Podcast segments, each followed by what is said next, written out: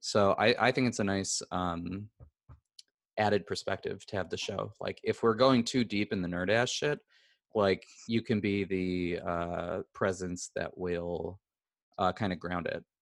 Yeah. Well, third wheel and out of my league are like basically on my resume, so I'm great. feel comfortable with that.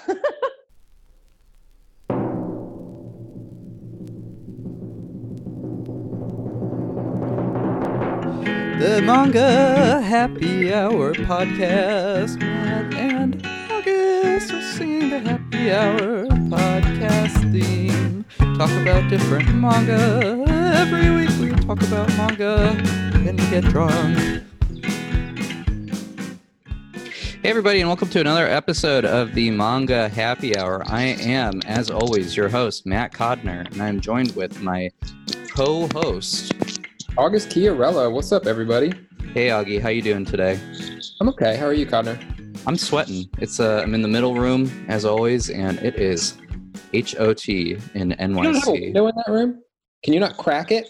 Get a little cross breeze. We got caught. We yeah, we have an air shaft. Um, we in addition to having an air shaft, we also have a special guest with us today. Who do we have there? You, uh, Me? yeah. Who do we I have? guess I'm I guess I'm second best to an air shaft. Um my name is Brooke Snyder and I am a coworker of uh of August's. Hi, Brooke. So glad to have you on the Manga Happy Hour. Oh, thank you. Glad. Uh, I'm sure that you uh, you work in some sort of uh, shop environment. Uh, is it a cheese shop? It is not a cheese. I don't know. no, you it's not. Um, well, I, I'm sure. I'm sure it's your own form of a kitchen nightmare working with August. uh, I mean, it's it's my own form of a nightmare for sure. Not necessarily because of him, but Yeah. uh, yeah. Good. Good. To, good to hear that we're all doing poorly this week. Um, we're we're all struggling. We I lost my job this week. Um, and, oh my gosh. we're just going to keep going. We're going to get Yeah, that we're- unemployment. We're going to do these creative projects like the manga happy hour. Where Yeah. this week we will be talking about the legendary manga Akira. Akira. Yeah. Uh, really many. excited about this one. You're what? Sorry. Really excited about this one. Yeah. Oh, definitely. This is a. Uh, God, talk about uh, memories. I think my friend Joey bit torrented or maybe downloaded the movie on Napster and showed it to me in eighth grade. And we watched it on his computer monitor. Yeah, my friend Michael Quiz in the seventh grade, he was the only um, Asian kid in the entire school district. I went to a really small school, and he had Akira on DVD. He like got it from his cousin that lived in San Francisco, and I went to his house for a sleepover, and we watched it, and I was like fucking blown away. It was, it was nuts. You know? Yeah, it's it's really uh you, you know you think you're watching the Powerpuff Girls and uh it's it ain't that it ain't that kid. Um, No, definitely not. So uh, a lot of people have probably heard of uh, Akira. I know that the movie is in some sort of constant state of being remade by an American. I think Taika Waititi was attached to it Oh. recently and then uh, has exited the project. If I'm, Oh, did he really? I didn't know that. I, I, th- I think that happened in the last year. I mean, I could Google it, but I'm going to keep the show going. Uh, unless, uh, should we take a vote to see if we want me to Google it and type loudly? Uh, I vote Uh, no. No. No. Okay, three three to zero. That's fine. Um, so Akira is the classic cyberpunk story taking place uh, post World War III. Uh, Wikipedia describes it as post-apocalyptic, but I feel like that's a misnomer. Uh, it's very uh, rooted in society and life, kind of continuing uh, as fucked up and terrible as it is. There's uh, gang wars, drug addiction, youth uh, miscreants riding through Neo Tokyo, but yeah, it's, it, I mean, it seems like the world is still kind of functioning. It doesn't really seem like a Mad Max situation. no, Um, I don't think it is post-apocalyptic in any way. Right. It's just, I mean, the the opening pages are uh, a massive, really striking image of a gigantic explosion in uh, Tokyo, with the uh, text that follows, just saying it's just a list of cities. There's probably twenty or so major global cities, and saying that within hours World War III had begun. Mhm. So it's really uh, it's a it's a tough time to be alive in the world of Akira, which is uh, actually 2019, and maybe in 2019 it seemed off, but we could be there in a couple of years. Um, so we have we have a pretty basic uh, cyberpunk story where we have uh, raunchy teenagers who are snorting, swallowing pills, and riding bikes through restricted areas. Uh, and everything kind of comes to a head when they uh, Kaneda and Tetsuo and their gang come across a figure in the street who looks like a little boy, but on closer inspection looks like a wrinkly old man, like Hans Moleman, basically. Um, and just through a cruel twist of fate, these kids on their bikes become tangled up with these uh, mysterious Hans Moleman kid and really get um, tangled up in this complicated web of government secrecy and projects and uh, pretty evidently tele psychokinetic telekinetic powers um, so the story follows uh, kaneda our hero 15 year old who uh, i was just reading this today. I, I, forgot that he is just offhandedly revealed to have knocked up the school nurse. Um, yeah so yeah yeah. he's a yeah, bad he, boy. Yeah he's he's a naughty dude. He also is like somewhat sociopathic too. They, there's this interaction between him and the nurse. I think she's only in like six pages of the entire manga where she like tells him about the pregnancy and he's like oh can i be there for the birth? And then no oh no no no not can i be there? Can i watch? Oh yeah can i can i watch? But then immediately doesn't recognize any of like her clear emotional outpourings of being like please you know be involved with this. He's just like gotta go see you later and then that's it for her yeah. entire yeah that never comes back. That's a great touch. Uh, because the things that he is involved in are um, at a magnitude of importance more than a unplanned pregnancy. We have his best friend disappearing from the government, the one who uh, crashed into the little boy. And it turns out that Tetsuo uh, has some sort of latent psychic abilities himself. And uh, the government is trying to contain him. There are these references to Akira, the uh, title of the series, as this uh, figure, Akira is coming. Um, and it really becomes this chaotic, almost never ending chase scene between Kaneda, the um, counter, the revolutionary people, the government forces, international forces at one point, trying to contain the psychic powers of Tetsuo, and then Kaneda trying to uh, basically, I guess, not even get his friend back. That that becomes unimportant very quickly. He just cares about stopping him and yeah. trying to not I don't even think he cares what's going on. There's no aspect of solving a mystery. He's just in it for the ride. Um, so that that, that is the uh, ultimate setting for Akira. I think that tracks pretty closely between the movie and the manga. Mm-hmm. Um, and then I don't know, August. Do you want to talk a little bit about the difference for the people who may have only seen the movie uh, as opposed yeah, to reading so, the books? Like yeah, so like myself, only seen the movie. Mm-hmm. Yeah, we yeah. Thank you, Brooke, that we have yeah. that uh, exact perspective with us today.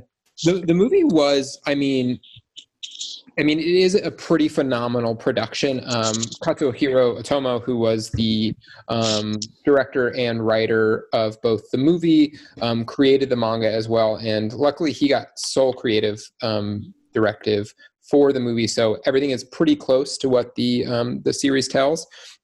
However, due to the size of the manga, it was started in 1984 or 82, I think, um, and lasted for almost eight years. So it's a pretty large publication. It, I think it clocks in at something over 2,000 pages. Um, so unfortunately, even though the movie is substantially long for an anime, uh, it just can't consolidate all of the themes and arcs and character development down um, Am I uh sorry to interrupt? Am I right to say that the movie came out while the manga was still publishing? Uh or did it uh was it created after the series was wrapped up? It was created the year after the series was wrapped up. I'm pretty Got sure it. Okay. 19 uh Yeah, I was going to say 89 maybe, but okay, that sounds good. Yeah. Um there there's so much uh there's so much detail in the manga, and forgive me, I haven't read the entire thing through since probably 2015 or 16. Mm. But uh, you know, I did do the cursory glance through the Wikipedia, and I read the first uh, hardcover volume. Oh boy, that 35 year anniversary that Kodansha put out is a beautiful, beautiful uh, edition for any uh, fan of the series who is maybe stuck with the uh, pitiable left to right soft cover that Okay, Kodansha put like out. a pitiable thing. I mean, they were still expensive. It's not like they're they're totally readable. They're kind of soft. Um, anyway, to get back to the differences, there. I mean, there are, there are some major differences. I think that we'll get to while we continue this discussion. Um, but a large part of that is in the manga.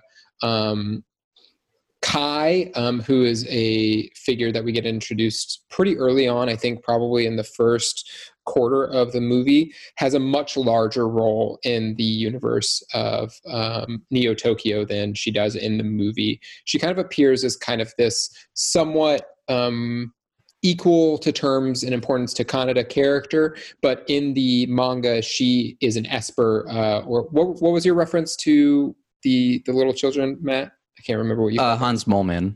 Hans Moleman. Uh, she- she- those characters that were later introduced to uh, Takashi um, being the the first that were introduced to are espers, um, so they have psychic abilities. Um, Kai is a gifted psychic ability user and is later enhanced um, by Lady Miyako, who is Enhance. enhanced. Uh, who is who is present? Lady Miyako is present in the movie. She She's the old wrinkly lady. Yeah, She's she's- she's She's like in a big baby carriage, correct? Or something like that, right? She's No, like so kept in a huge children's those are those are the uh, Hans Moleman. Uh, Yeah. oh yes. Han. Okay. yeah. Uh, So she she's like the old bag.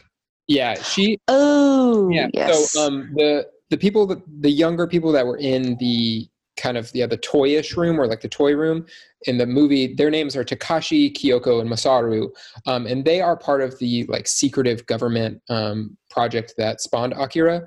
Um, but miyako was also a part of that and in the manga we get a little bit more background on that how she left and kind of became a spiritual leader um, using her powers for not necessarily good but um, she just disassociated between the government um, and the rest of the espers as we would call them um, The Moleman. the Moleman, yeah excuse me Yeah. um, Great. Okay. Well, uh, sorry. Do you do you want to ramp up, or uh, I do? I do want to ha- do a uh, status update with everyone, but please finish up if you. no that's it that's it you go ahead Uh, I just want to point out that this is the manga happy hour, and the happy hour we take that seriously here. So I just want to go around the room and ask, uh, what what is everyone uh, sipping on right now? Uh, let's start with you, Brooke. Um, I uh, am drinking a um, like a shandy concoction. I basically just put a bunch of uh, Olympia uh, beer in a tall glass and poured a bunch of Campari in there. Ooh, okay, So, ooh la la. yeah, that's like a uh, summer shandy DIY project. Yeah, yeah. You know, little lime juice, little orange juice. Ooh. Drinking at two p.m. It's good. What, Yeah. uh, what? Of course, what is Campari for the people at home and me who don't know what Campari is? Oh dang. Uh, well, it's a key ingredient in Negronis. I can't remember. It's a very beautiful color. Is it a bitter, a liqueur? It's a bitters. it's an aperitif Bitters. Aperitif. Well, it's it's very bitter. Is that is that what I uh, had to buy you August when I lost the One Piece bet no you bought me fernet for Nat? Oh, okay. very different. Yeah I very, also don't know what that is, but uh, Campari is like deep red orange Yeah. it's a big it's a big drink in italy buddy, we're in America. August, what are you drinking? uh, i've got a woodford reserve just neat Ooh, yeah Ooh la la. that's an expensive. Uh, that's a rye, right? Or is it just a But it- whiskey? Yeah, it's a rye. Um, and Wow. it is very good. I got really fucked up last week um, and drank like almost half the bottle, and now I'm kind of just you know finish On the show last week, or just Uh, yeah. in general? Yeah, yeah, yeah, yeah. On the show on Tuesday, we got Yeah. we got pretty fucked up. Birds. Fun fact about Woodford Reserve: uh, the like the design of the bottle was meant Uh-huh. to like mimic men's cologne bottles Oh, weird. Oh, to make it seem like sophisticated and classy. Because I feel like you know back in the day, whiskey and rye and stuff were like a a scoundrel's drink. Mm. So they No. wanted to market it to like you know Don Draper ad men. So, I was going to say it sounds like a Don Draper drink.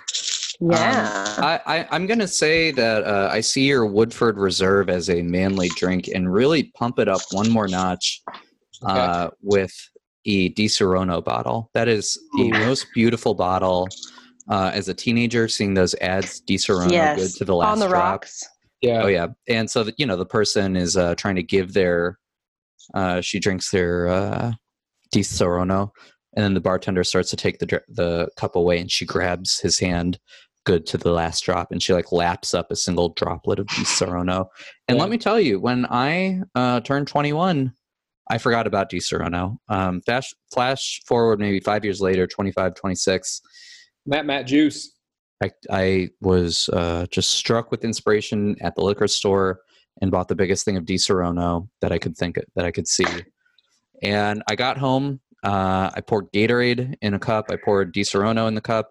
I made Matt Matt juice, and Wait, that- but what color Gatorade?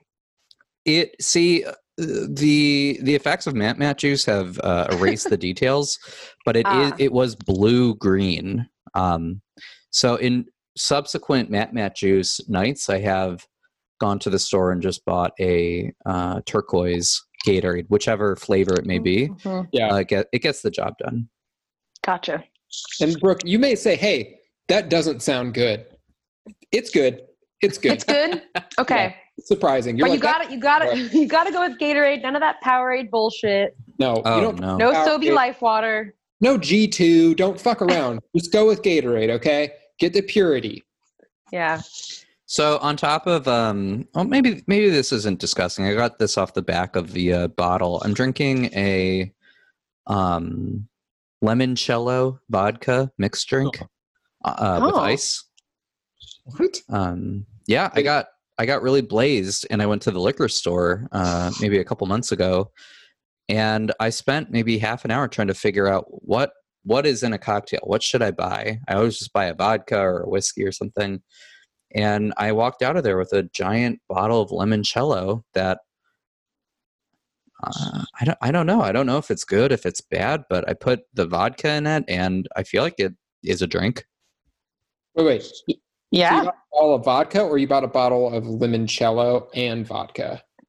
No, no. I it, throughout my life, I'll buy vodka. I'm a vodka boy since I was 14 years old. I I took my first drink was a sip of vodka. Mhm. Um, Wow. And yeah, I've never needed a chaser for it. Not not a brag, just kind of a Eastern European genetic. I think I'm a Ukrainian boy, and down in those parts, we drink vodka. I guess. yeah. But so just to clarify, the bottle that you're drinking out of right now is just, just limoncello. You're just drinking limoncello. out of the bottle no i uh got i took a glass from the cabinet i put a shot of uh, ultimate vodka ultimat. It's a polish vodka that was 20% off at my local liquor store. Shout out. uh, they call it premium. Uh, thank you queens liquor. I'm in new york by the way. Um, and i took the limoncello. I measured out a shot. I poured it into the glass swirled it with the uh, end of a plastic spoon and then put two to three ice cubes in there. All right. and i'm sweating. I'm sweating and i'm on one. Yeah. Okay. Sounds refreshing. Yeah. it's nice. absolutely absolutely It- Yeah. we're certainly i think we're certainly more restrained than the boys of akira who uh, at the very beginning are just constantly talking about pills there's this real con- there's just hey we got to take the pills to go out people will take a pill out of their pocket and uh, the first person to see it will just jump at it and say hey let me have that Yeah. I mean, also in in uh, reference to pills, Kaneda has a giant pill on the back of his amazingly cool red leather jacket. Of that he course. I was just gonna ask about that. Doesn't he have a huge pill, or was that Mhm. just subliminal? oh that's so beautiful i never even Yeah. thought about that Yeah, he has a giant pill. And actually, a fun fact: when I was when I turned 18, I got a tattoo. Like the day I, uh, the day I turned 18, I went to a tattoo shop to get a tattoo. And next to me, sitting on a table, this guy, this white guy, was getting that fucking pill tattooed on his back. And I was like, "That's too much." I was like, "That's- "You don't need to get that tattooed." You know what I mean? I really hope it was to size of what It it, was. was on the jacket. It It was his entire back was the pill. Wow. And now, I mean, you think of that as being too far when you're 18, and now August will. Uh, I think one time you sent me an Instagram post of someone who got Kakashi from Naruto tattooed on their arm Yeah. with a massive erection. Yeah, yeah. not not like underneath a pair of pants, but just like sticking up at 45 Yeah, degree angle. Just a giant dick.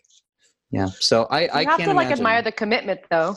Yeah, I mean it's there, but still Yeah. gross. I don't know. I'm I'm at a loss for words. I, I don't know if it's gross or not. Uh, I certainly wouldn't do it myself.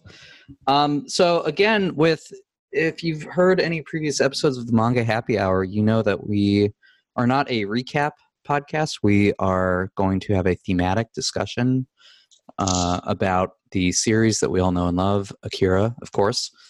Um, but before we get there, we have both decided to uh, pick a topic that we think that we want to build a theme out of. So the topic this week comes from uh, Augie himself, uh, war. We're going to be talking about war today. Um, we didn't talk about this before, but August, do you want to go first? Say your Yeah, theme. I went first last time. You go first this time. All right. All right, everybody, uh, welcome to the theme zone, the theme park. Maybe we should call this the theme park. Theme park.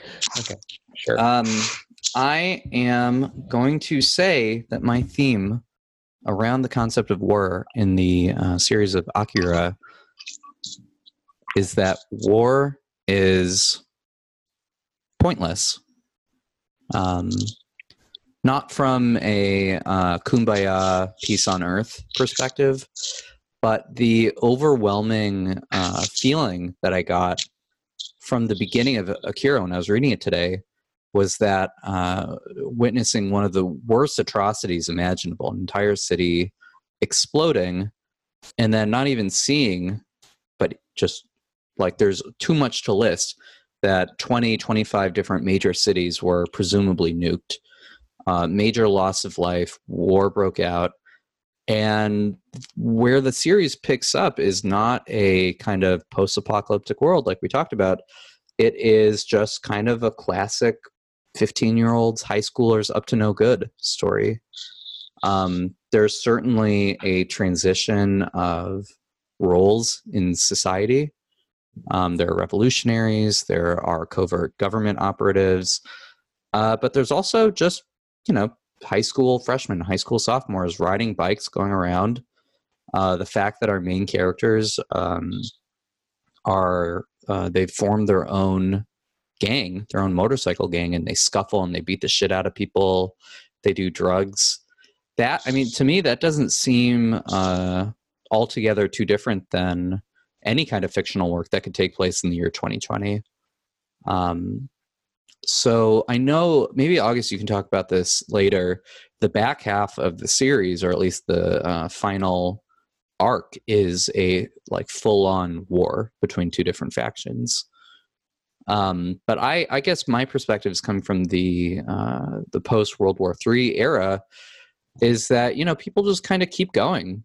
That there's an immense loss of life, there's uh, unhappiness, sorrow, economic depression, drug abuse, all all of these kind of things that I think ultimately aren't really that affected by the um, the results of a war. I think during a war is uh, extremely terrible, but overall, I think people just carry on. Is one of the points of the series, like that. There is no moral awakening to be had after a massive loss of life, because with each new generation, people will just see do as they see fit. Hmm. Um, I'm wondering, uh, August, do you have any thoughts? Uh, someone who's read it, or uh, Yeah. especially especially Brooke seeing the movie. I, I wonder if you got any of that. I mean, I feel I so I have to be really honest and say that I've only seen the movie once. Um, it was about a year ago, and my brother uh, downloaded it from some kind of Napster. website, Napster. Napster. Yeah, um, found it on like a Xanga account, you know. um, and we were quite stoned while watching it. So I feel like yeah. specific details don't stand out to me, but I just just you, just you talking about that just now, Matt. It, I got this. Uh, I remembered the feeling, the sense of this like cyclical nature Yeah. of war and violence, and that there's something uh, like deeply rooted in the human condition to push toward that. Yeah, I, I think I have to agree with Bro- Brooke a lot um, with that, and I think that um, my theme, or I guess like my topic, um, is kind of that, especially in Akira, um, is that war is pretty pervasive in almost every element of um, the the manga series. I think that we look at it from the very beginning with the front panels.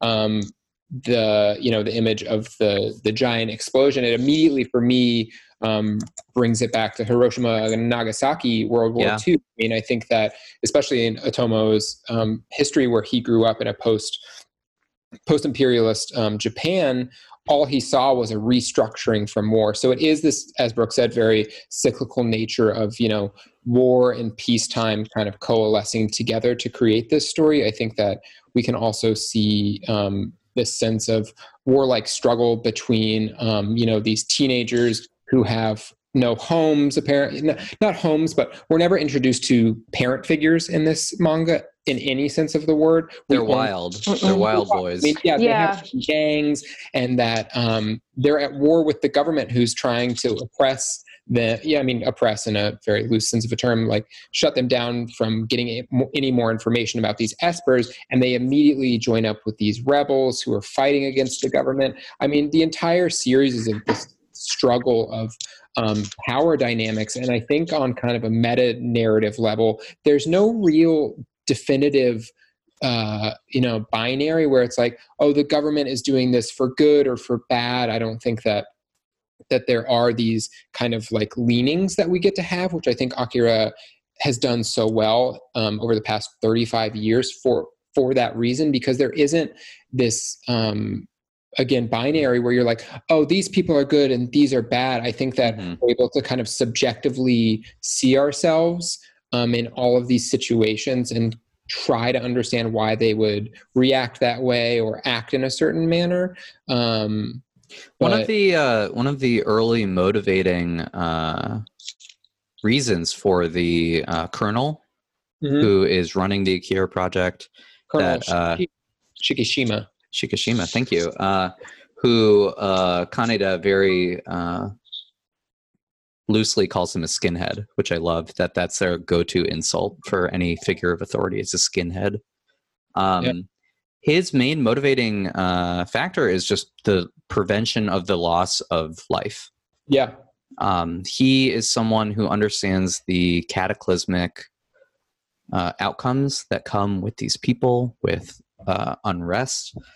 Uh, and I was thinking that, like, oh, wow, you know, it's not like he's just like a utilitarian where he's thinking, I want to support life and I, I want to make sure that people have the best thing. Uh, pretty maybe halfway through the first book, when I was reading it, they uh, he is at the secret military base being built over the site of the upcoming Olympics.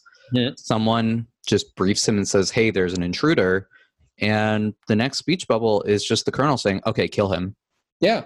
And I mean, I think that he does have this like sense of duty kind of, but he also um, allows for them to use the SOL equipment that like is this giant satellite laser beam functioning system that like kills thousands of people with each of its use with each of its usages. Yeah. It's, it's crazy. I mean, look, if I was walking down the street and a uh, laser beam penetrated the guy standing next to me, I, I don't know what I would believe at that point. Mm-hmm.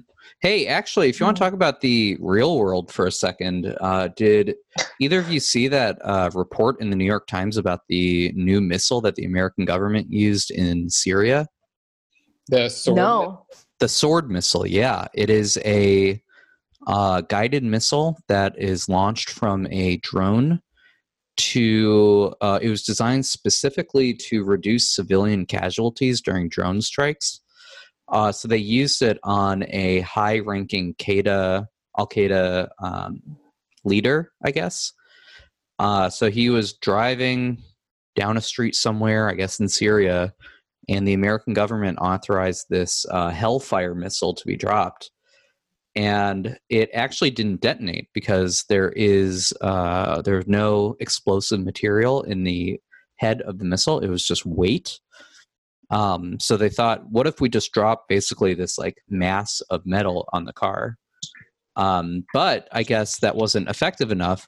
So they also included six blades, uh, long swords in the tip of the missile that deployed right be- seconds before impact. So I just, just the comment about the SOL killing thousands of people, the satellite laser thing, like we're already there. Like we may be targeting and efficiently taking out the enemy, but you know, it's great that the car doesn't explode and shrapnel doesn't kill a 12 year old biking down the street. But at the same time, what are you going to think as that 12 year old when you see um, a missile fall out of the sky and shoot a bunch of swords and just really rend someone into uh, mush? Hmm. I think war is immoral. I'll I'll, I'll point that as a uh, Completely. Yes. N- not Yeah. gonna. okay, There's no. That's your hot take. that's my uh, HT of the episode. My hot take. M Yeah. MHT Matt's hot take.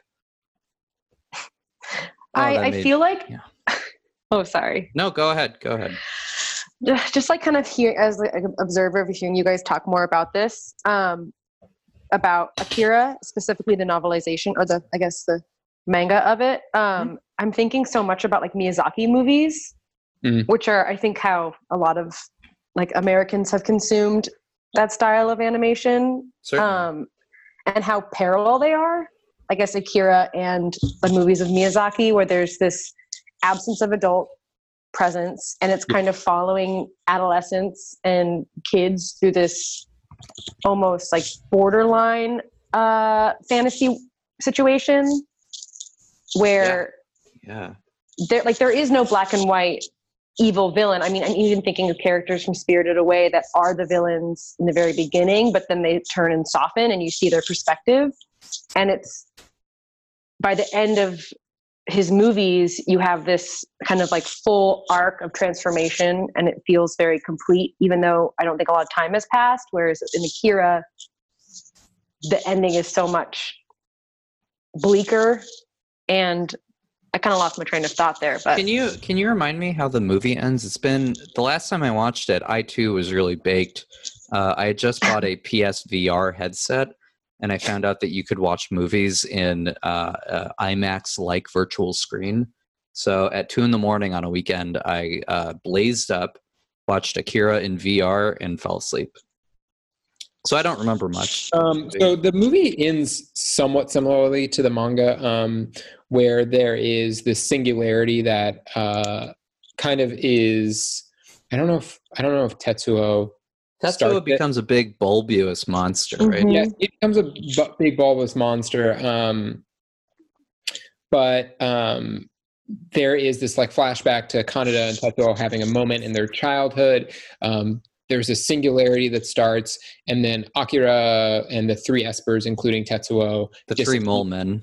yeah, the three mole men disappear with Kaneda, but they leave Kaneda and Kai on just like near the Olympic grounds.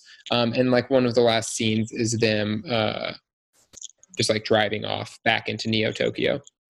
So all all of that uh, essentially happened. Every every uh, beat and arc and storyline in the movie just led to this uh, handful of psychic people, whether they be mole men or otherwise, kind of ascending into this other, this unknowable plane of existence.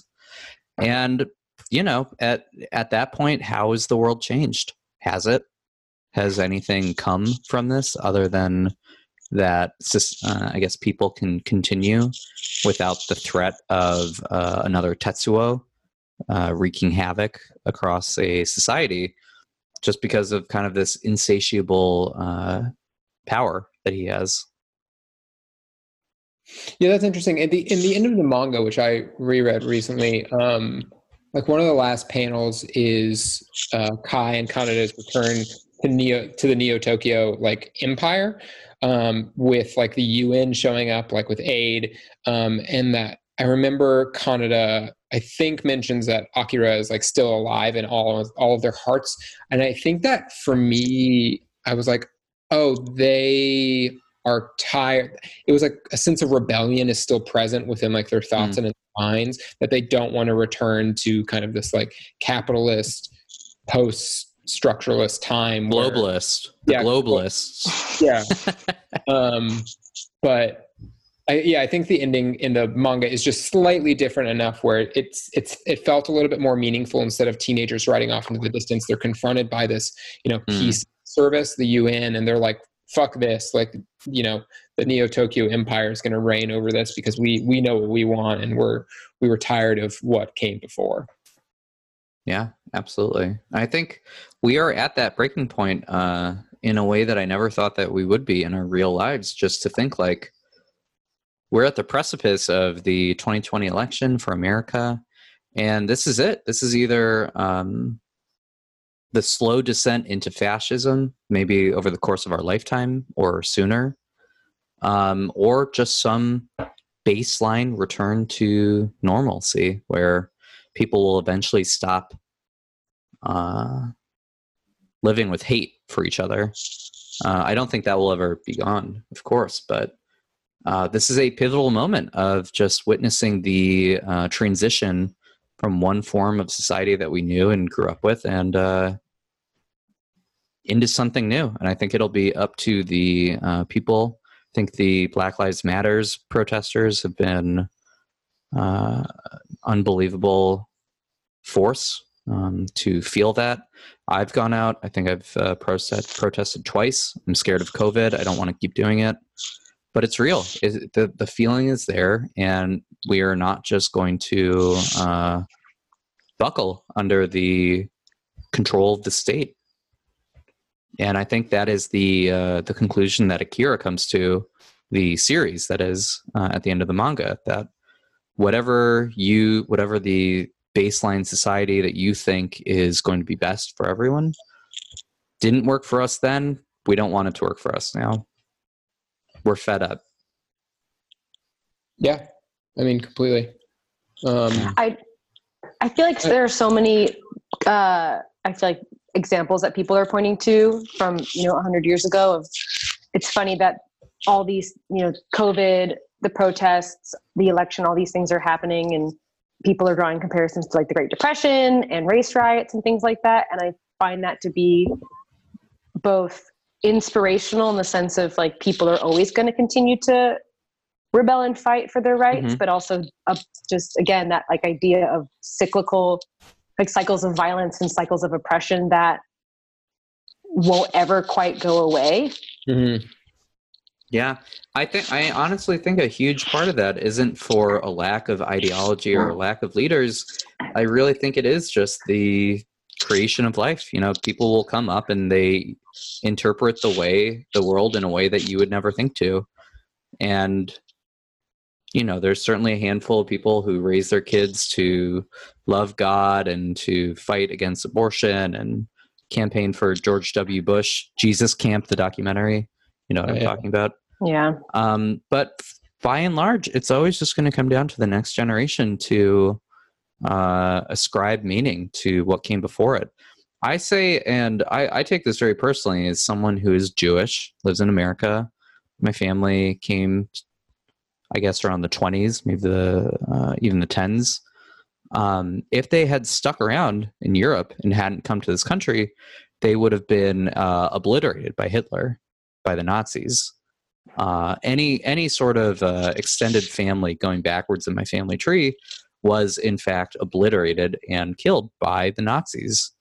Um, so I understand that war. I, I guess war may be pointless uh, from a large perspective, maybe like a bird's eye view of the timeline. But in the moment, it is extremely important. But I think what Akira will maybe point out is that no matter what happens before you, the people who are new to this world, the people who are coming of age, they're always just going to see what they see. Um, and live according to what makes sense to them.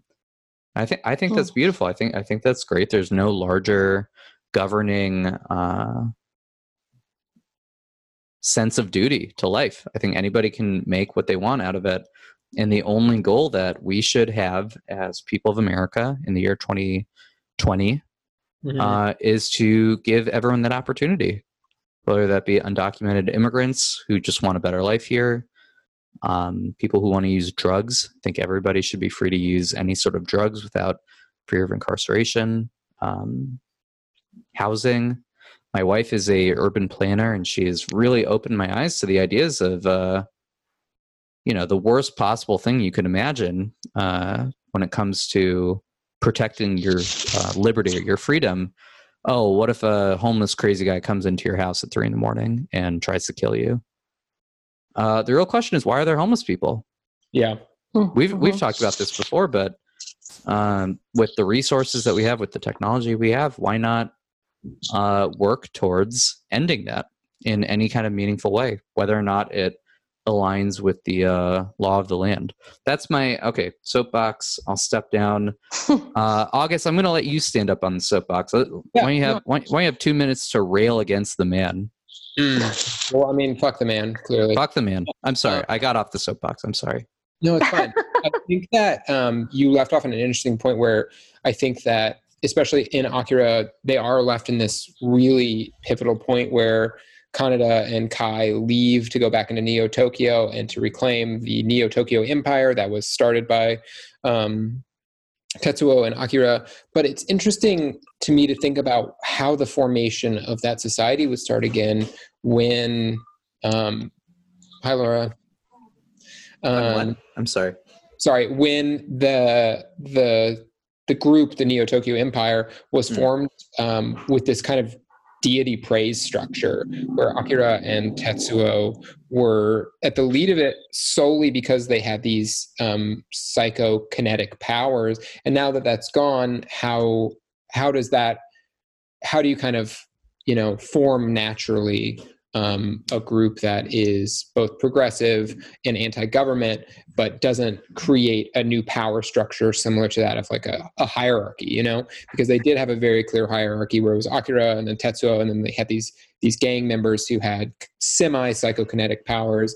But how does somebody who doesn't have those psychokinetic powers like kaneda come in and kind of help them form or regroup um, into a structure that's both meaningful um, but non-harmful and non-hierarchical I think, God, I just really want to comment. The image that sticks out to me uh, when I read this series for the first time, uh, maybe five years ago, I'd borrowed it from a friend, one book after the other, uh, was when Akira comes back and he really is ruling as the as a, as a me. king as a king.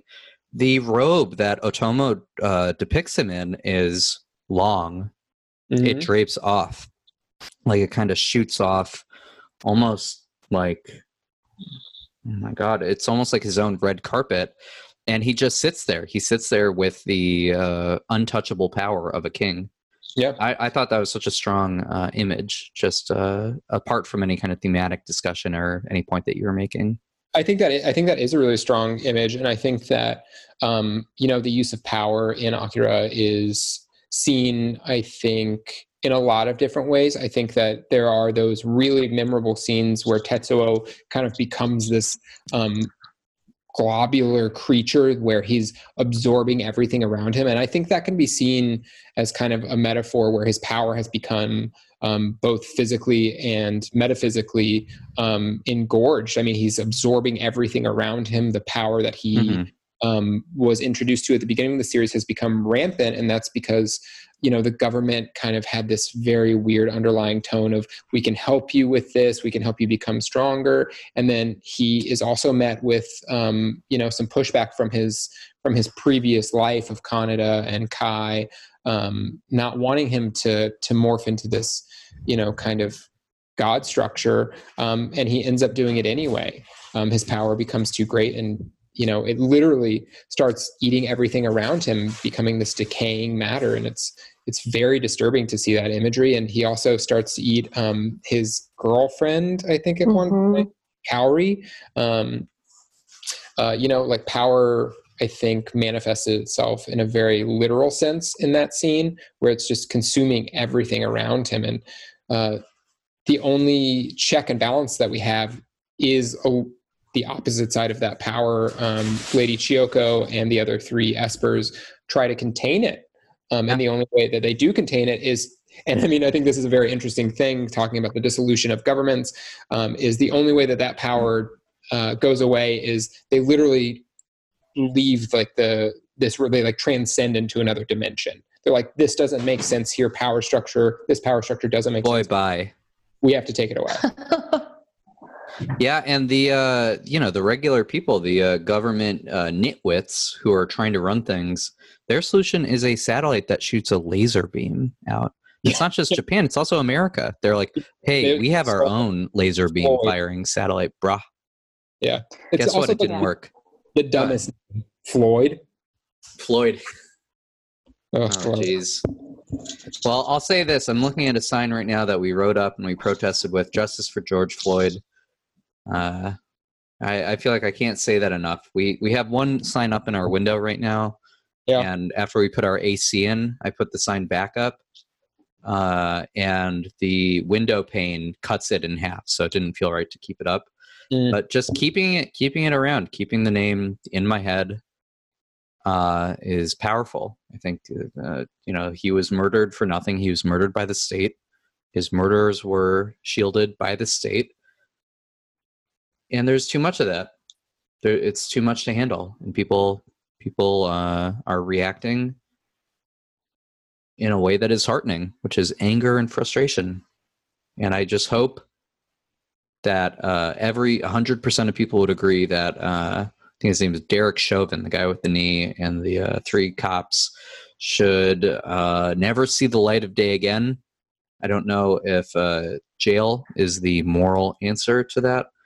Uh, I believe in restorative justice, but God, uh, something needs to happen. Yeah. Yeah. On that same note, the cops who shot and killed Breonna Taylor in her own home are also still uh, still walking around. Uh, I bet they're not wearing masks either because they're so I bet free. they're not wearing masks. Who knows? That's a value judgment. It the the Breonna Taylor is just so it's so terrible. And I, I think like we're talking about this work of art from 35, 40 years ago, and it's so it's just so funny. The way that it treats violence is um you know, inter-gang fighting and beating the shit out of people. They still pretty much draw the line at killing people. They don't want to kill anyone. They try to hold it Mhm. off. Um, but there's this one scene where uh, Kaneda uh, witnesses a guy, a man get gunned down. His head gets shot, and I think he says "cool." I think that maybe I'm confusing it with something else, but I feel like I read that today where uh, he just goes, "Whoa, all right." Um, and then, of course, you have Tetsuo, who is um, with his newfound powers, are, is just really showing force by uh, exploding people in the Mhm. most gruesome, uh, unimaginable way possible. There's something so uh, uh, like six year old at a playground about that. Like the separation of violence from like any kind of personal like identity toward that person or any kind of like moral center. It's just, oh, cool, this guy's head exploded. Whoa! Yeah, whoa. But Yeah, there's so much, you know, it's just the desensitization of violence, I guess. But and I, I would have to imagine. I'm, I'm just watching all these videos where they break down the. Uh, there's a great one in the Times the other day where they did a video analysis of a protest and how, in the span of 60 seconds, um, the riot police had just just had wantonly dispersed tear gas into a peaceful crowd. Um, and it Mhm. literally began because one officer felt that an umbrella was uh, over a barrier, not necessarily impeding his uh, body, but just over. So he grabs at the umbrella, and that caused a chain reaction of uh, violence and mayhem that was then blamed on the protesters. Uh, not to lay the blame at the man who grabbed the umbrella, but just the system that uh, followed is what is despicable. And we can of course, we can be mad at looters and we can be mad at agitators who depict these uh, or enact these acts of violence. And of course, you can be mad at a personal level, but if you don't peek back and see the response and the way that things are normalized, I think we're going to end up with a World War III in our lifetime. Like, not in a fatalistic uh, prepper way, but if those are the people who are uh, leading the um,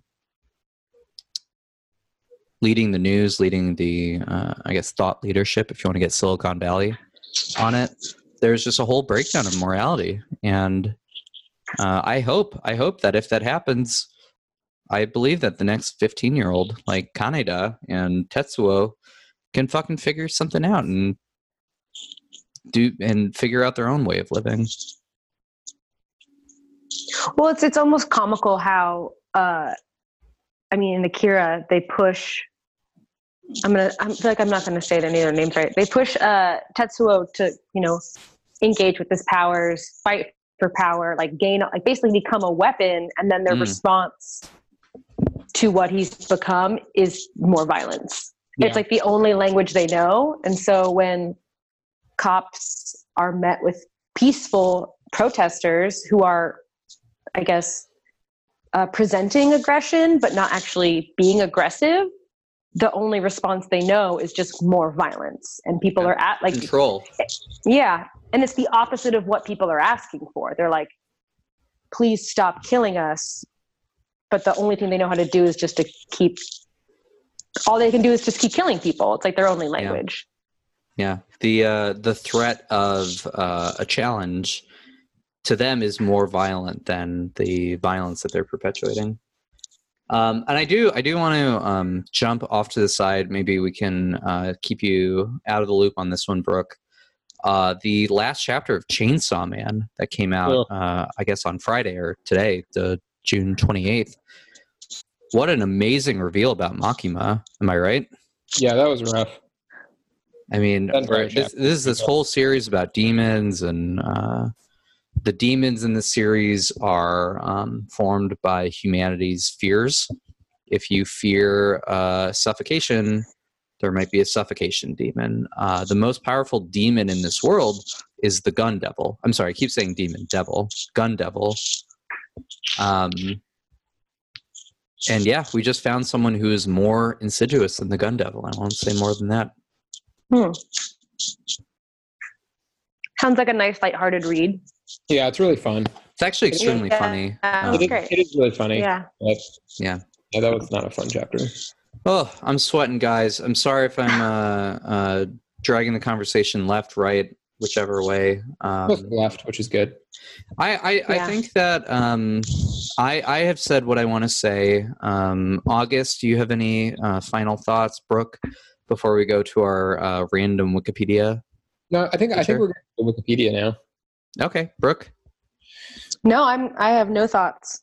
Great. No- Uh, that's the quote of the No episode. I have no thoughts. Yeah. thoughts. Just like you've never read or watched anything but the Akira movie. I'm just it's- straight blank slate, but Akira beamed into my eyeballs. There we go. That's how I'm going to raise my kids. So I am at akira.fandom.com backslash wiki backslash akira underscore wiki. And we are now going to uh, each click a random page on this wonderful Wikipedia uh, fandom wiki and try to have a micro discussion about whatever may come up. Um, I'm ready. August, are you ready? Brooke, are you I'm ready. ready? I am not ready. Okay. And I you was will go. assi- you will go last. That's no problem. I will go last. You will go last. Uh, I will. Uh, I have my mouse ready. I'm going to click it, Okay, click it. click it, or tick it. Click we it. need we need a, a slogan like that for masks, like mask or casket. That Yeah. that's too long. But. Not that one. So Mask I have I have landed on Masuru. Anyone want to take a crack at that? Say it again. What did you get? Mas Masaru. Sorry, I said Masuru. Masaru, designated number two. Oh. Masaru is one of the espers. He's the uh, he wears a suit. Yeah. Oh yeah, with the pocket square. He Yeah, looks like- exactly like um It's like a creepy baby. Who who Sounds was the host of uh, Family Feud? Louie. Drew uh, Carey. No. no, Louie. Louie. Um, Uh, he was on Baskets. He won an Emmy for that. oh, and he he's just a tor- terrible terrible guy louie anderson i think yep louie anderson he looks like louie anderson uh meets He looks like Louie Anderson Anime. as a baby. yeah baby louie um baby luau so he uh yeah, oh, he's, this one of, guy he's, sucks. he's one of the espers he's uh one of those powerfully gifted uh old man hans moleman kids um i can't he he was kind of like the more cool and calculated one of the group if i remember Yeah, he was more stable minded, I would say. Yeah, I think he showed that um, by dressing very sharply. A Who- gentleman Esper. Who was uh, the tailor for these mole men kids? I don't wonder that. I, mean, the government, you know, they were just providing these sweet suits. That's what I'm saying, though. Is there like a uh, is there someone who applied for a job to be at the government to be a tailor, and then they found out like, hey, by the way, you are actually um, taking measurements for Hans Moleman esque children with psychic abilities who are locked in a vault. And uh, go ahead. I'm pretty sure it happened just like that. Yeah. Right. Okay. Yeah, I mean, you got it. People got to do the work. Uh, someone's got to clean their Gotta toilets. hem- They got to hem those pants. You know what I mean? Absolutely. Yeah. All right, uh, Augie, do you want to hit rando? Yep. Boom. Hitting it. So I got Mr. Nezu. Oh, Mr. Nezu. Um, oh, I was just reading about that. Uh, he's a character in the first volume. I remember that much. Okay. Um, Brooke, any is that hitting anything for you? Uh, it is not, but I did Google it. Oh, So I have the powers of Google. okay. Can you And two give me a hint? Or sorry, I no, go ahead. Go ahead. He, we have another uh, extremely fashion forward, um, giant baby looking person Oh, with kind of like a rat, got like a sweet, long, uh, kind of mullet comb back situation. ah, he is the. Uh, is he revolutionary? Yeah, he's a terrorist resistance member. He was he was part of the revolution. He was the man on the inside. Yeah, yeah, yeah. He was part of the parliament, but he was feeding everything to the revolutionaries. Yeah. Do what was his motivation? I can't remember that. Um, and they didn't get into it in the first book. Um, I don't remember either. Okay. Who cares? Yeah, All right. This, this this is a made up Hmm. story from 35 years ago. Who gives a Yeah. shit? yeah, I mean, chaos, stirring chaos. Who knows? yeah, maybe that. He's Could just be. a bastard, though. He looks what? He's just creepy. He's creepy looking. Yeah. Uh, Nezu. Isn't that the Japanese word for mouse? Mm, mm, I don't know. Mm-mm. Four years of Japanese in high school as a closeted uh, weeaboo will get me this much 12 years later. Uh, No, it's anime Mizumi. Is mouth. What is? Mizumi. You're close. Mizumi. Eh, Hmm. who gives a shit? Um, Mr. right. Nu- Nezu kind of sounds like Mizumi. Mr. Kind of. Nezu. Here we Yeah. go. All right, Brooke, let's let's hit that rando button. Uh, so I have gotten something that I feel like feels uh, pretty different from you guys. I have the track list. soundtrack. Oh, I would love to talk about the soundtrack to the movie. Oh God. Um, you know, recorded by Genyo Yamashiogomi. I'm- I'm sure I'm not saying that right, but um, some wonderful track names, including Exodus from the Underground Fortress. So, Nice. That's tight. That is tight. want to give that a listen? Yeah. Yeah. And The they also- uh, go ahead. mutation number nine, I think. I'm looking at that as well right now. Number seven. Yeah, man, some really good tracks in there. yeah, Mhm. I uh reading the manga today, I, I thought this is great, but I wonder if this would be better with the movie soundtrack playing in the background. Probably. I ultimately Yeah. chose not to do that, but um it would be fun. Yes. Those are my thoughts on the track list. That's fine. Yeah, Um, great, great soundtrack. Uh, greater discussion of the soundtrack. Mm-hmm. So now we move on to Q and A. Do you have any questions, Brooke? thoughts? Yeah, really, really, any questions that you uh, felt that would have derailed the conversation, or maybe we just talked over or lost the thread? Uh, I'd love to hear anything that you have. Uh, the thing, it's funny because I feel like the thing that always comes to my mind when I think of Akira is that final, uh, like body horror scene um, of Tetsuo, just Tetsuo, become right? yeah Tetsuo, excuse me, of just yeah becoming in like this whole engorged cellular thing, and I find it interesting that that wasn't really mentioned at all by you guys. So I, it's it's funny how I guess people who like actually are diving into this these stories don't think of or aren't thinking of the most obvious thing.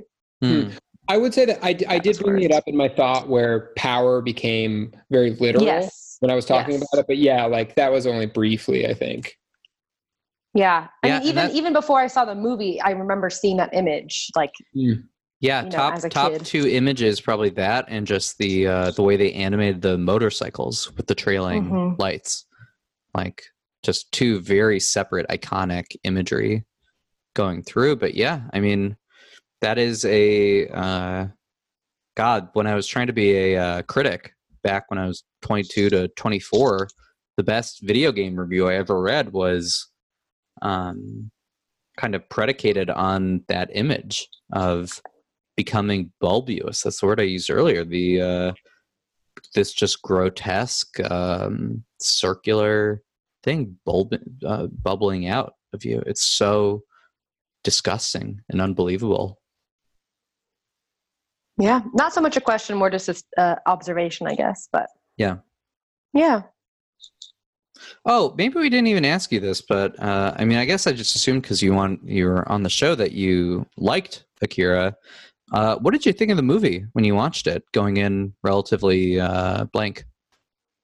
Well, I I knew going in that it was kind of like a seminal work Hmm. of anime, and I think having that in my head, I I, I mean, I was stoned, granted, but I think I also had a, like I what I approached it with um like respect and excitement, not just kind of like consuming media to consume media. Um, I will say it left me feeling really bummed out, but Hmm. that's not a Yeah. bad thing. That's kind of, I think, I mean, that wasn't very like an eloquent way of saying it, but that I think is the message that's trying to get across is kind of this hollow feeling about humanity. Um, I thought, yeah, I found I wasn't. I mean, I was engaged the whole time watching it, which is hard to do when you're stoned, I guess. Yeah. Um, it's it's definitely hard, but uh, I would love to roll a doobie and watch Akira now. Although I don't know, reading it, uh, read the first book for the first time in a couple years today, and you just blow through it. Like the the kind of action scenes are just so there's so much forward thrust to the Hmm. story itself. Like it's just boom, boom, boom, boom, boom. Uh, and it's very cerebral the entire time where you're just trying to figure out what is going on what is the background of this but it's just very simply uh, aesthetically pleasing it's one of the Yeah. best drawn works of art i've ever seen uh, i would put it up there probably against berserk uh, Yeah, that's true.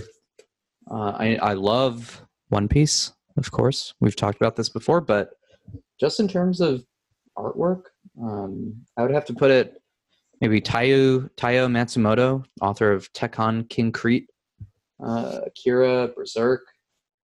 Those are it, man. Junji Ito. Really, really. That I, I, I used to read a lot of manga when I used to take the subway into work. So I'm a big collector. I went through a big phase where I was buying everything I ever wanted, and then I'd read it on the train into Manhattan. Uh, and the only time anyone ever uh, talked to me about what I was doing um, was a lady who noticed that I was reading a volume by uh, Kentaro Miura. It wasn't Berserk; it was a uh, smaller series. But she was so taken by the art just sitting next to me that she, I guess, felt compelled to ask, "What am I looking at?" It, it just has that quality of like, uh, it has that quality of quality. I'll leave it at that. Wait, yeah, I want to ask a question though. What was the series you were reading? I was reading uh, King of Wolves, which is Good. you've read that one? No, I've just heard that it's good. Yeah, yeah, no, it's a uh, that is a early collaboration between Miura and Buronson, who is the uh, author of Fists of the North Star, North Star baby. which is the preeminent Japanese ripoff of Mad Max, and boy, do I love that. Yeah. Um, King of Wolves is great though. It's a self-contained story. Uh, Miura has at least two other works that Dark Horse put out at various times: Gigantomakhia, and He just started a new series recently. Too. yeah, uh, it's like called Duraka or something. Yeah. Duranki. That's okay. It's fine. All right. It's beautiful. Um, I feel like I've made my point about Akira. I made my point about war. I feel the same. Feeling Great. good. Uh, August, what you would say that you've said everything you ever dreamed of saying today? Um, yeah, I think that we covered the topic pretty well. Um, Okay. I think for me, yeah, Akira was it was at the very beginning of my interest in manga and anime, and it's always always stuck with me. And I feel that returning to it is always like a very like fond place to go back to. Like I always get really happy rereading it, and I think I Hmm. reread it maybe once a year. Oh Um, wow.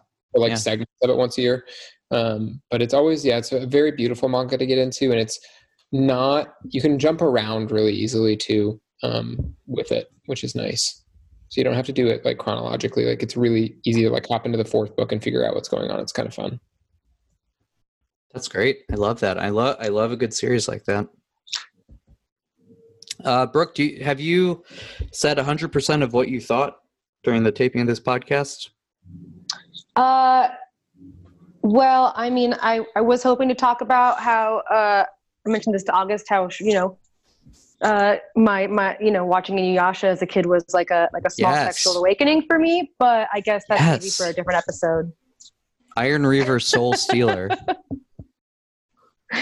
we'll get we'll get you back on there. And my friend Dan Yeah. Axmacher just recently uh I don't know what he did, but a dispensary opened up near him and then he told me that he watched all of Inuyasha. So That's type. maybe maybe the two of you could do a spin-off podcast that will uh Yeah, yeah. hype up. Yeah. I'll just put Just you two in a room. every, rating every Inuyasha character by horniness. Who do we have? We have Sashomer. I think the the hottest guy for me as a I would say relatively straight person, even as a 13, 14 year old, was the wolf guy. Oh boy, I loved him. You mean Inuyasha? Oh no, sorry. Uh, yeah, Sesshomaru. No, no, not Sash- he's the dog guy. Inuyasha and him are Oh. dogs. Uh, Koga, I think. Koga, is that right? Koga. Yeah, Koga. It's Koga. Koga. Yeah. Oh my god, I had. Brooke, did you have a PlayStation One at any point in your life? Uh, I think we did. I went to uh, EB Games at one point, and I just saw that there was a Inuyasha PS1 game, and I asked my mom, "Hey, I want to buy a game." She said, "Yeah, sure, go ahead." And I took that home, put it into the, went down to the basement, and played a, basically like a Street Fighter clone with Inuyasha, and it was the most fun I think I ever had in my whole life. Yeah, he's got some moves, you know? Yeah. Tetsaiga, Mhm. Yeah. Mm. great. Koga. I remember Koga. I'm looking at pictures. He's the wolf boy. Uh huh.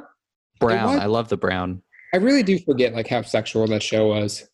Well, I feel like so many of the, and maybe this is just like a, a, a touchstone for like a lot of anime. Like, I think when you're watching it as like a kid, there's so many characters are in this like, they're drawn like almost gender fluid. Mm. Sure. Do you know what I mean? Like Yeah. watching them, like you wouldn't know what I guess what gender they were unless they were Or like Pika. addressed or if they spoke, Yeah. which I think is like there's something kind of sexual about that. I don't know. Yeah, Yeah, and and I, I, I think. Go ahead. Go ahead. if you Google Sesshomaru, like looking at it now, like I wouldn't know really if that was a lady or a man. And either way, it doesn't really matter. I'm still kind of attracted to them. Mm. K- kind of. I mean, I am. You know what I mean? That's tight. It's really tight. Um, guys, I think we should probably wrap up. We've, uh, uh, I'm sure, exhausted everything the entire uh, critical discussion about Akira has now concluded. Um, if I see one YouTube video uh, discussing Akira, I will flag it for copyright infringement. Uh, Brooke, I want to thank you as someone who I've never met before. Um, 5:05 p.m. today. Uh, it's now 6:30. Uh, it was great talking to you. Very happy to have you on the show. And Thank you. uh, God forbid we never do an Inuyasha episode. Um, Oh, we're I'm- doing the Yasha episode. oh. I'm I'm going to make it a point to bring you and my friend Dan on. Um, maybe I'll just take a back seat. Maybe I'll turn my mic off and just let you two uh, wrap it up. You know, wrap. Yeah. we're gonna Any, do. any excuse to start watching it again. It's on Netflix. That's Is it really? yeah. Oh yeah. No. Not the not the whole thing, but. Well, Oh, yeah, the last the last time I went to Boston, I saw Dan in the winter. We, uh, I guess we had just seen Cats in theaters. We came back, Oh my god. watched Inuyasha, and Cat and it, it was something. It was something. What a what an interesting way to follow up cats. It's a good one. Just with like more, just more like mind fuckery. Right. Well, uh, I want to thank everyone for tuning in. Um, August, it's always great having you um, on my show, of course. yeah, your show all of a sudden. The genesis for the show, if I haven't said before, was that I got fucking ripped. Uh, and then two or three in the morning, I texted August that we should do a uh, drunken podcast about Hunter Hunter. Um, and here we are, episode five. I hope we keep going. Um, August, I want to pose this as a uh, formal question. Shall we do Uzumaki next week? yeah, let's do Uzumaki. All right, we're gonna we're gonna have my good friend Miles Bowe, a uh, noted music critic uh, of such websites as uh, Pitchfork, Stereogum, Bandcamp, um, and we we happen to share the same birthday. So, um, really? so- yeah, we were born on the exact same day. We met on Craigslist, and he is a great fan of the series Uzumaki. He brought it up to me independent of anything else. So I That's- cannot wait to dig into that. I do want to interject really quick and ask a question of how did you meet on Craigslist other than for sex? yeah. We're gonna get to that next week, guys. Thanks for Mm. tuning in. Um, it was great to have you. And oh, one final thing, uh, Brooke, we gave you the opportunity at the beginning of the episode to prepare a plug. Have you thought of anything? Yeah. Um uh I can't say I've seen every episode that's come out so far, but there is there was a, a show that I think aired beginning of June um, on HBO. It's a BBC show called I May Destroy You. Mm. um, about a uh, a woman who is kind of internet famous and writing a book and has writer's block and uh, I won't go into too much, but suffers uh, like a bit of sexual trauma and just her processing that and going through that and navigating that. Um, it's, I mean, sounds crass to say it does. It's really funny, um, but not only just beautifully shot, just interesting characters. Um, I think it's you know new episodes are still coming out, but I really really have loved it so far. Great. Yeah. That's it. Check that out. I've seen a lot of ads for that. Um, Yeah. Different HBO shows. Great. Great. Okay, August. Any final parting words? No, thanks for listening in. We really appreciate it. thanks for listening in. We really appreciate it. We'll see you next week for uh, possibly one of the greatest horror series of all time, uh, Uzumaki by Junji Ito. Take care, everyone. Say goodbye. Bye. Bye. See ya.